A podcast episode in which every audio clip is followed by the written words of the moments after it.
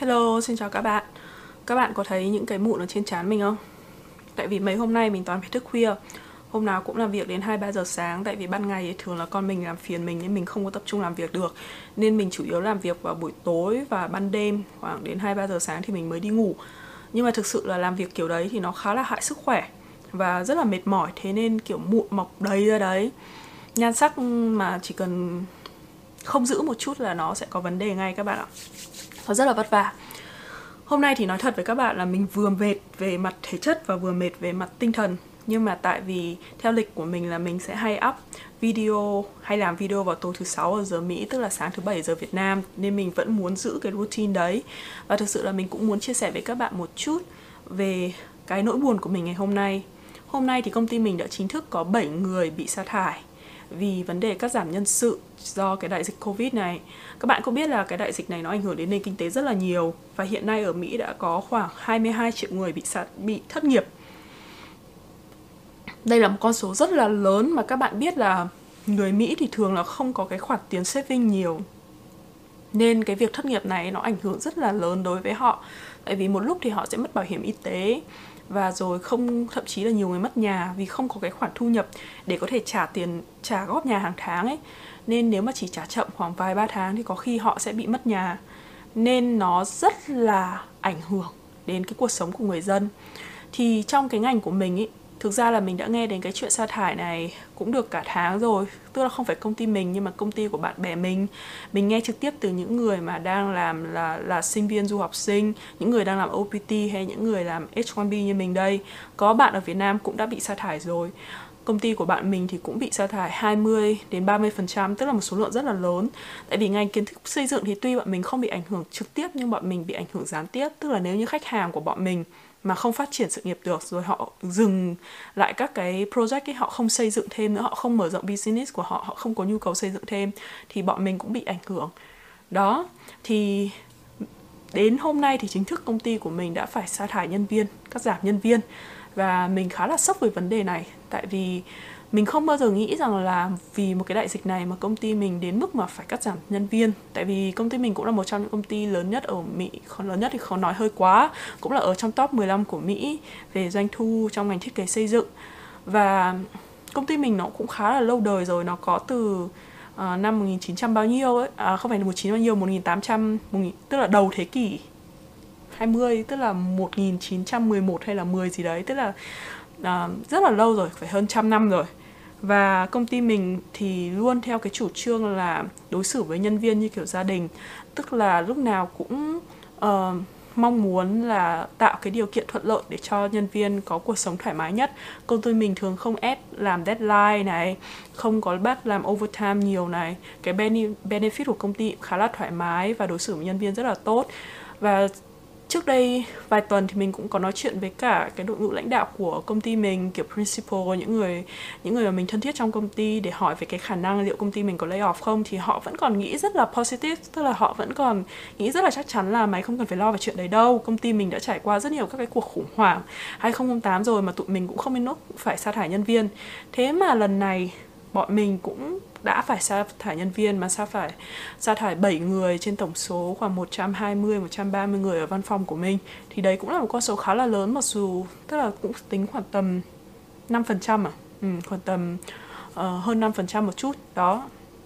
Thì đối với mình thế cũng là một cái con số lớn và mình cũng hơi sốc một chút vì cái danh sách những người bị sa thải ấy, thì không phải chỉ đơn giản là công nhân viên mới mà thậm chí có người đã làm việc ở công ty 25 năm rồi mà vẫn bị sa thải như thường.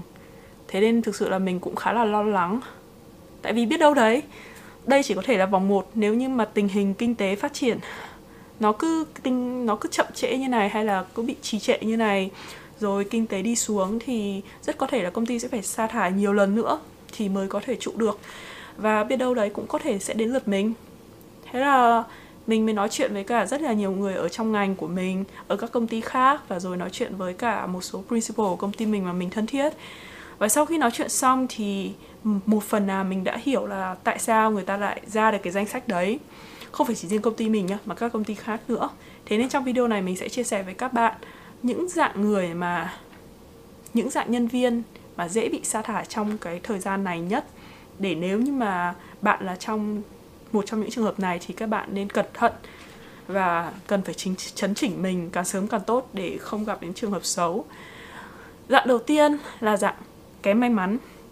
Ờ, mình gọi là kém may mắn vì thực sự rằng là những người này họ không phải là do họ kém khả năng mà là chỉ đơn giản là những cái project mà họ làm ý thì uh, có khi nó sẽ bị cắt hoàn toàn bị cancel bị hold tức là nó là nguyên nhân đến từ client. Tức là uh, bạn nào làm trong ngành IT chắc là cũng gặp trường hợp này rất là nhiều. Tức là đôi khi các công ty IT lớn ấy hay là một số công ty họ có một cái project rất là lớn và họ cần một số lượng nhân viên nhất định để phục vụ cái project đấy. Và họ thuê nhân viên để làm cái project đấy và họ nghĩ là cái project đấy nó có thể tồn tại trong thời gian rất là dài. Đó và họ thuê nhân viên để làm. Nhưng sau khi project kết thúc hoặc là một lý do nào đấy project không thể hoàn thành rồi client rút ra nói chung có nhiều lý do đại loại là project bị cắt thì số lượng nhân viên đấy cũng bị cắt theo. Tại vì uh, công ty đấy họ không có đủ các cái công việc khác để cho nhân viên đó làm. Và dĩ nhiên họ không thể nào mà vứt cái nhân viên đó đi làm cái project mà người khác đã làm. Tại vì như thế thì người ta lại phải kích cái cái người cũ ra. Kể cả hai người cái người ở trong cái project bị cắt ấy mà có trình độ cao hơn đấy chăng nữa thì họ cũng không dễ dàng gì mà thay thế cái người mà có trình độ cao hơn đấy thay thế cái người mà đang làm một cái project. Tại vì một người mà đang làm một cái project đang tốt rồi ấy, thì tức là họ đã nắm rõ toàn bộ các cái thứ liên quan đến cái project đấy rồi. Nếu bây giờ mà kích họ ra để thay vào một người khác vào kể cả họ có năng lực cao hơn đi chăng nữa. Nhưng mà cái khả năng để đưa project nó nó nó thành công hay là để tiếp tục duy trì công việc một cách trơn tru mà không cần phải làm lại là nó vẫn ít hơn. Vì vậy nên họ sẽ không take cái risk đấy. Trừ trường hợp là người này phải cực cực cực cực cực kỳ siêu, kiểu, xuất chúng mà không thể nào thiếu được ấy, thì có thể là họ sẽ phải kích người khác ra. Nhưng mà đa phần ấy là những cái người này thường là khi mà project end thì họ cũng sẽ bị đi luôn thì trường hợp này xảy ra rất là nhiều đặc biệt là trong ngành IT mình không hiểu tại sao IT lại bị xảy ra nhiều như thế nhưng mình đã nghe rất nhiều câu chuyện là như vậy. Uh, nhưng mà đối với các bạn trong ngành IT thì cái đợt đại dịch này có vẻ không bị ảnh hưởng nhiều lắm. Tại vì thời này mọi người chuyển sang các cái công nghệ các thứ nhiều hơn ấy. Thế nên nếu mà bạn bị kích ra ở chỗ nào kia thì bạn cũng dễ dàng để tìm được công việc thay thế.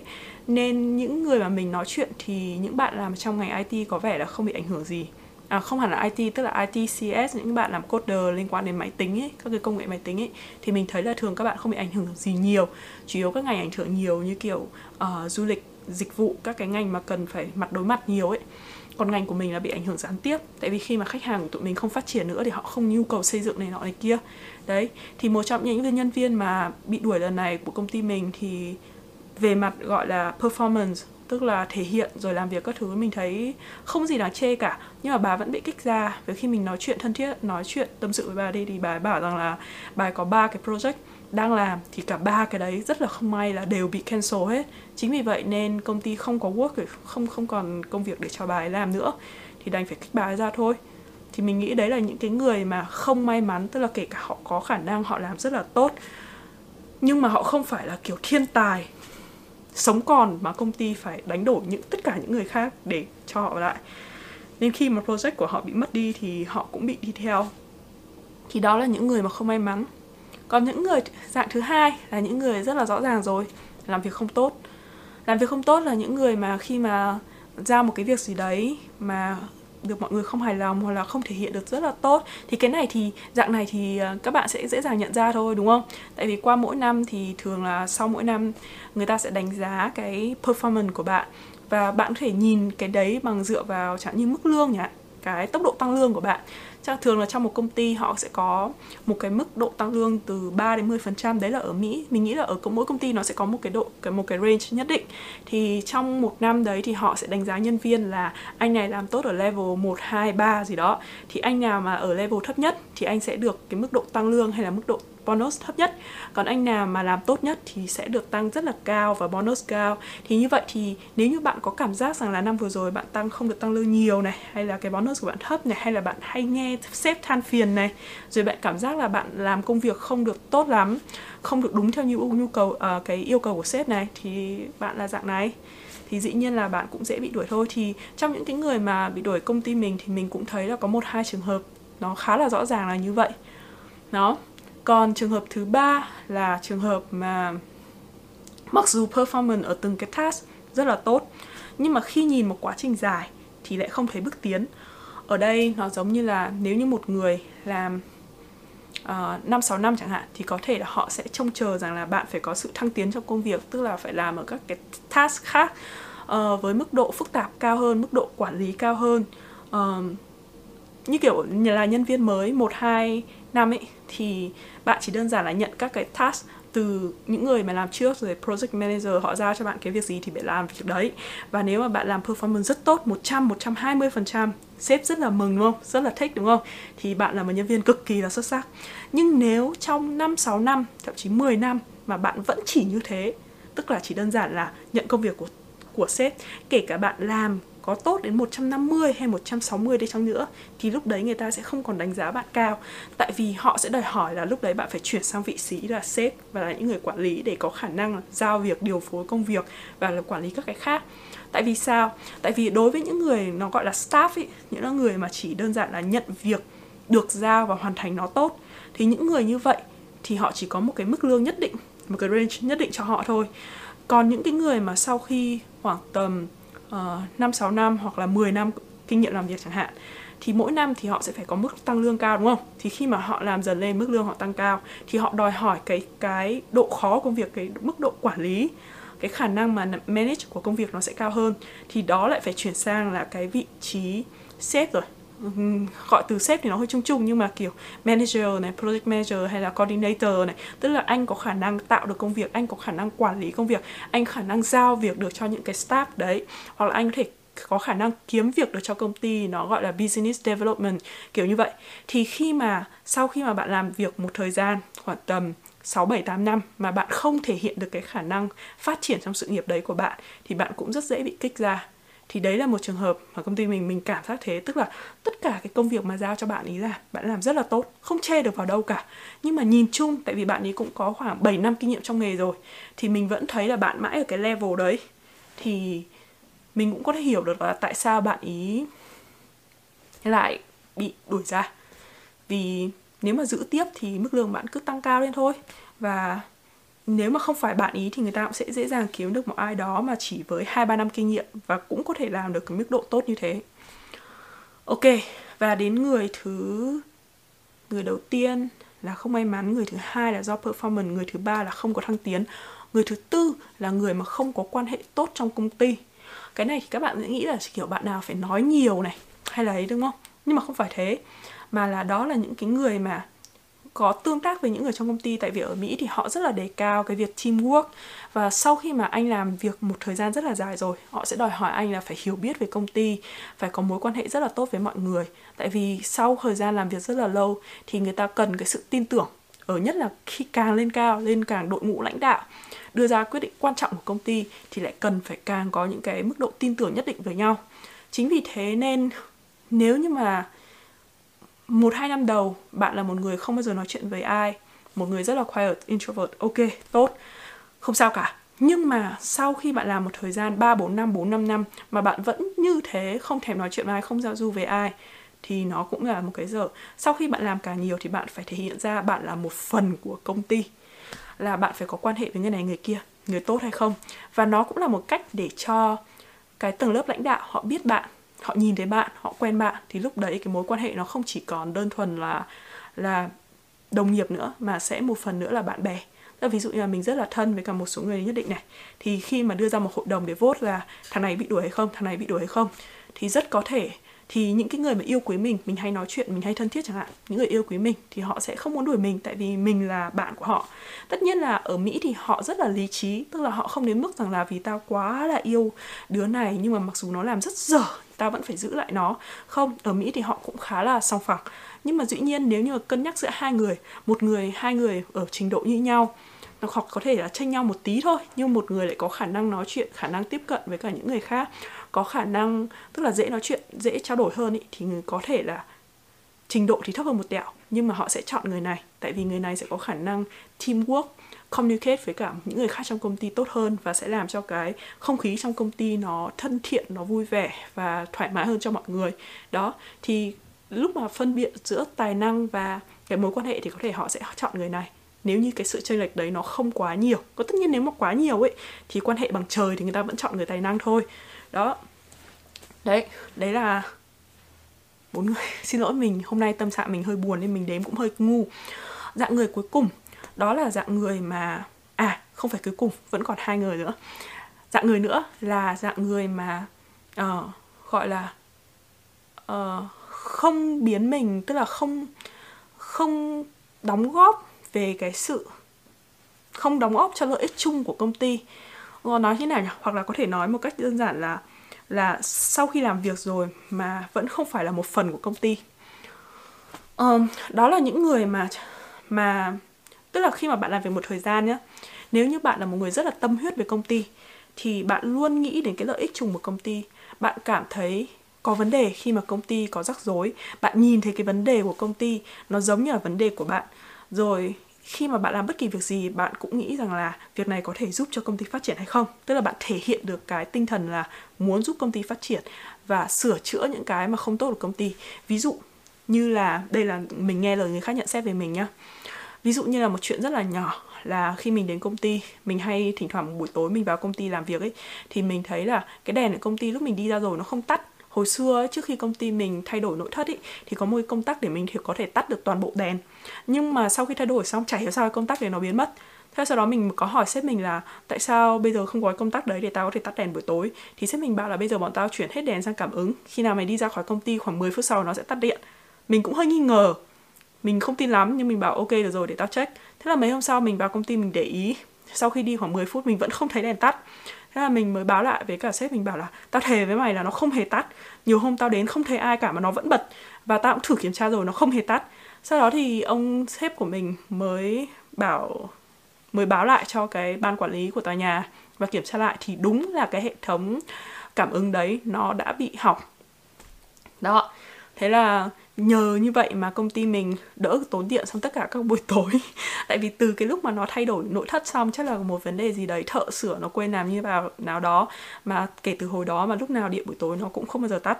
Đấy thì tức là một cái cái việc mà bạn để ý những cái chi tiết nhỏ thấy nó có bất lợi cho công ty hay là uh, những cái góp ý ví dụ như là uh, tao nghĩ là mình nên dùng cái này thay thế cho cái này thì sẽ tiết kiệm hơn chẳng hạn. Hoặc là cái này thì nếu mà quản lý thế này thì nó sẽ hiệu quả hơn. Tức là chỉ đơn giản là những cái ý tưởng nho nhỏ thôi nhưng mà nếu mà bạn thấy công ty có vấn đề hoặc là có một cái ý tưởng nào đấy để có thể mang công ty tốt hơn mà bạn nói ra mình trao đổi với bà sếp thì người ta sẽ thấy là à người này để ý đến công ty người ta để ý đến cái lợi ích của công ty và để ý đến cái lợi ích của tất cả mọi người thì như vậy thì họ sẽ quý cái người này hơn. Tại vì những người tốt thì cái gì nó tốt ý, thì phải là do cái sự đóng góp của nhiều người đúng không? Nhiều người càng quan tâm có tấm lòng với cả nó thì nó sẽ tốt dần lên thôi. Hay là như đợt mà mình về Việt Nam ấy thì mặc dù là chỉ là kế hoạch lúc đầu là cái chuyến thăm gia đình, về ăn Tết, nói chung là hoàn toàn là lý do cá nhân. Nhưng mà mình có trao đổi với công ty và mình nói rằng là à tao cũng có quen biết với cả hội kiến trúc sư Việt Nam, rồi những người mà làm trong ngành này. Thì tao muốn tận dụng cái thời gian này để có một cái buổi thuyết trình chuyên ngành để vừa, gọi là, truyền bá cái tên tuổi công ty, giới thiệu các cái project của công ty mình đến Việt Nam. Mặc dù thì công ty mình không hề có ý định là sẽ xâm nhập thị trường Việt Nam hay là thực hiện các cái kế hoạch marketing ở Việt Nam. Nhưng đây hoàn toàn là hoạt động do mình tự nguyện tức là mình dành thời gian để làm cái thuyết trình đấy rồi đi gặp gỡ mọi người rồi quảng bá các thứ để giúp công ty um, có cái tiếng nói một chút. Tại vì mình là nhân viên công ty mà mà khi mình nói thế thì tức là mình là đại diện công ty nhưng mà mình trao đổi với công ty tất cả các hoạt động này để cho họ thấy rằng là mình có suy nghĩ về cái business development tức là hiện tại thì có thể là không phải hoạt động marketing chính thức, nhưng mà biết đâu đấy có thể một người nào đó họ nhìn thấy các project công ty mình, họ thấy hứng thú và trong tương lai họ có thể thích và muốn hợp tác với công ty mình thì sao? Đó, thì tức là công ty rất là tôn, tức là họ đề cao cái việc mà mình nghĩ đến các cái khả năng làm business business development. Tại vì đối với cả cái level mà khoảng tầm 3 4 năm kinh nghiệm ý, thì người ta đâu có expect rằng là bạn phải làm business development đâu hay là đại diện bộ mặt đại diện công ty này đi kiếm job này đi kiếm khách hàng cho công ty đâu.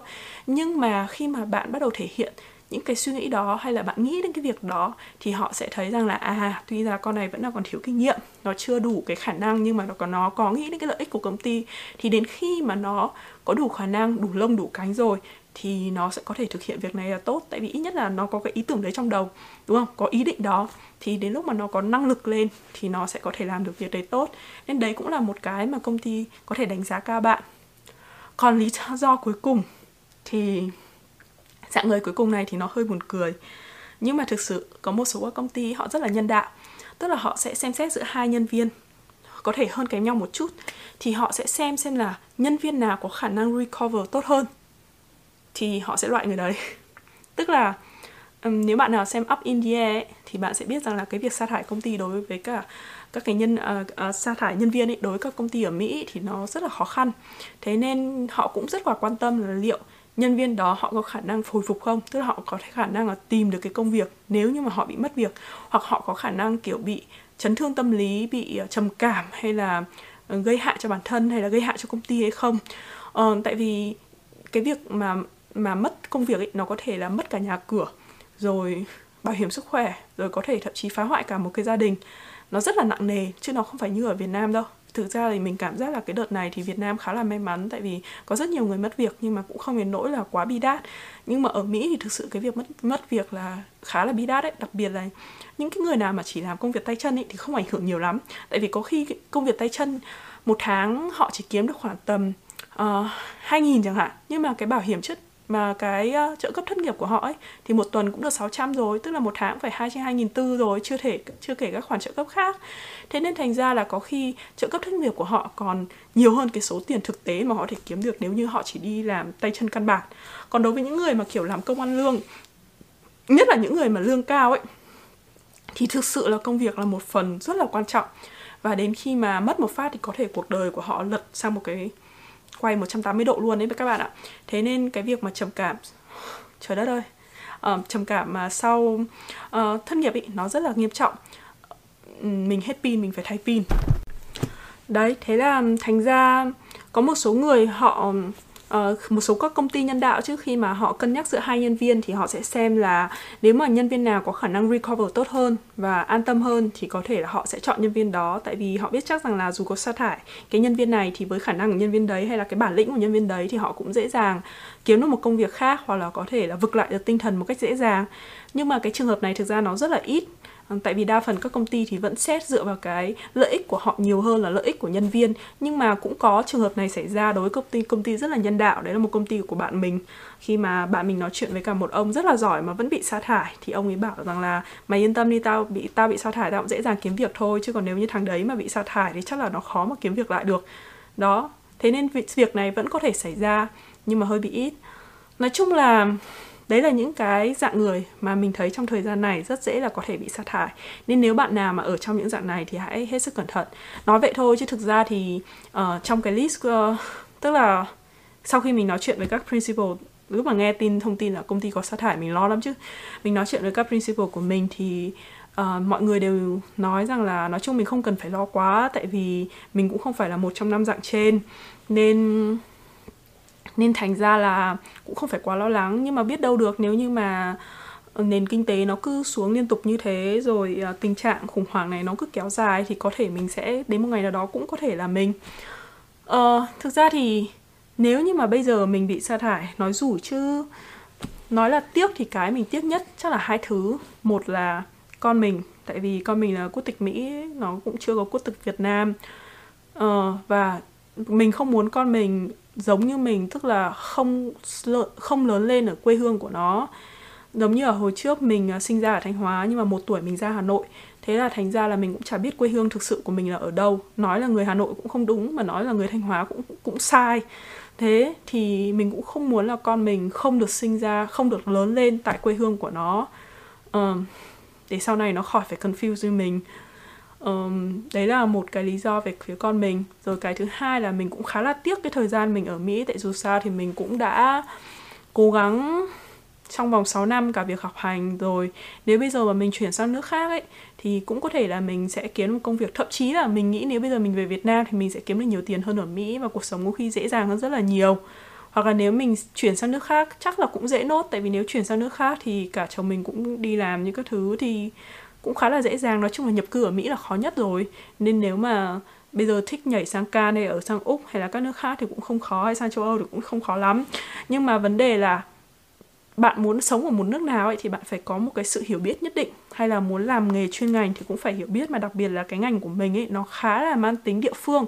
Tức là những cái kiến thức rồi các cái code, các cái standard ấy, mình đã quen học ở Mỹ rồi và cái cách thức mình làm, mình cũng đã quen cái việc làm ở đây rồi. Nếu như bây giờ mình chuyển sang các nước khác ấy, thì mình sẽ phải mất vài ba năm, mình nghĩ ít nhất phải 3 năm để mình làm lại từ đầu. Tức là làm quen với cái môi trường nước đấy này, rồi chuẩn bị những cái kỹ năng cần thiết rồi các thứ. Nói chung là gần như kiểu làm lại cuộc sống ấy, thế là coi như mình sẽ mất khoảng tầm hơn chục năm. 12 13 năm từ hồi mà mình tốt nghiệp đại học để gọi là ổn định cuộc sống. Nên mình rất là oải khoản đấy.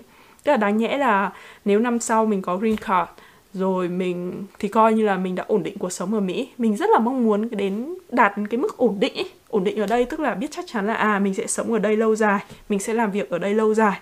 Đấy là mình gọi là ổn định cuộc sống. Chứ không hẳn là chỉ để kiếm tiền đâu. Thì nếu mà bây giờ mình chuyển sang nước khác hay là quay trở về Việt Nam thôi, mình cũng sẽ phải mất khoảng 3 năm để làm quen với cuộc sống, để cảm giác thấy tự tin. Tức là không phải tự nhiên mình sang Mỹ mà mình thấy tự tin, mà tức là mình cũng phải đạt một thành quả nhất định hay là một cái sự hiểu biết nhất định về cái đất nước này thì mình mới cảm giác tự tin. Thì tương tự bây giờ cũng thế thôi, nếu mình muốn sang bất kỳ nước khác hay quay trở về Việt Nam thì mình cũng phải cần một khoảng thời gian như thế. Có thể không cần mất đến 6 năm, có khi hai ba năm thì mình mới có cảm giác tự tin lại. Thì như vậy thì để cho cái thời gian để mình ổn định nó lại kéo dài ra lại hơn chục năm, thì mình khá là oải và cũng khá là tiếc cái thời gian mà mình bỏ ra ở Mỹ. Chứ cũng không phải là nếu mà bây giờ mà bị sa thải xong rồi phải đi về Việt Nam thì là cái gì nó nó ghê gớm đâu. Nó nó cũng bây giờ thế giới mở và mình nói đấy, bạn xong một thời gian làm việc nhất định rồi, bạn có một cái kiến thức nhất định rồi thì bạn cũng không quá lo lắng rằng là ở chỗ này chỗ kia thì không sống được, ở đâu bạn cũng sống được hết nhưng mà chỉ là hơi tiếc cái công sức mình đã bỏ ra và cũng hơi ngại là học lại từ đầu. Nhưng mà nó cũng là mở ra một cái cơ hội mới. Uh, nó sẽ là một cái động lực có thể là học tiếp lên PhD một cái gì đó chỗ một cái gì đó chẳng hạn hoặc là học một cái ngành mới hoặc là làm một công việc mới mà mình chưa làm. Thế nên bạn nào xem video này rồi và cũng là viewer thân thiết của mình các bạn thể gợi ý cho mình những việc mà mình có thể làm nếu như bây giờ mình về Việt Nam không? Để nhỡ đâu có những ý tưởng rất là hay ho thì làm cho mình vui vẻ lên và có kế hoạch cuộc sống tương lai uh, nó sáng lạ hơn một chút tức là có cái nhìn positive hơn về tương lai nếu như trong trường hợp mà mình sẽ về Việt Nam. Um, tối ngày mai mình sẽ livestream với các bạn để tám nhiều hơn về cuộc sống ở Mỹ không phải tối ngày mai tức là sáng chủ nhật ở giờ Việt Nam ấy. Đó thế nha bye bye các bạn. Hẹn gặp lại lần sau nha. À xin lỗi các bạn trong video này thực sự là mình rất là mệt và hơi buồn nên nên nói nó hơi hụt hơi. Các bạn thông cảm nhé thế nha bye bye thật luôn.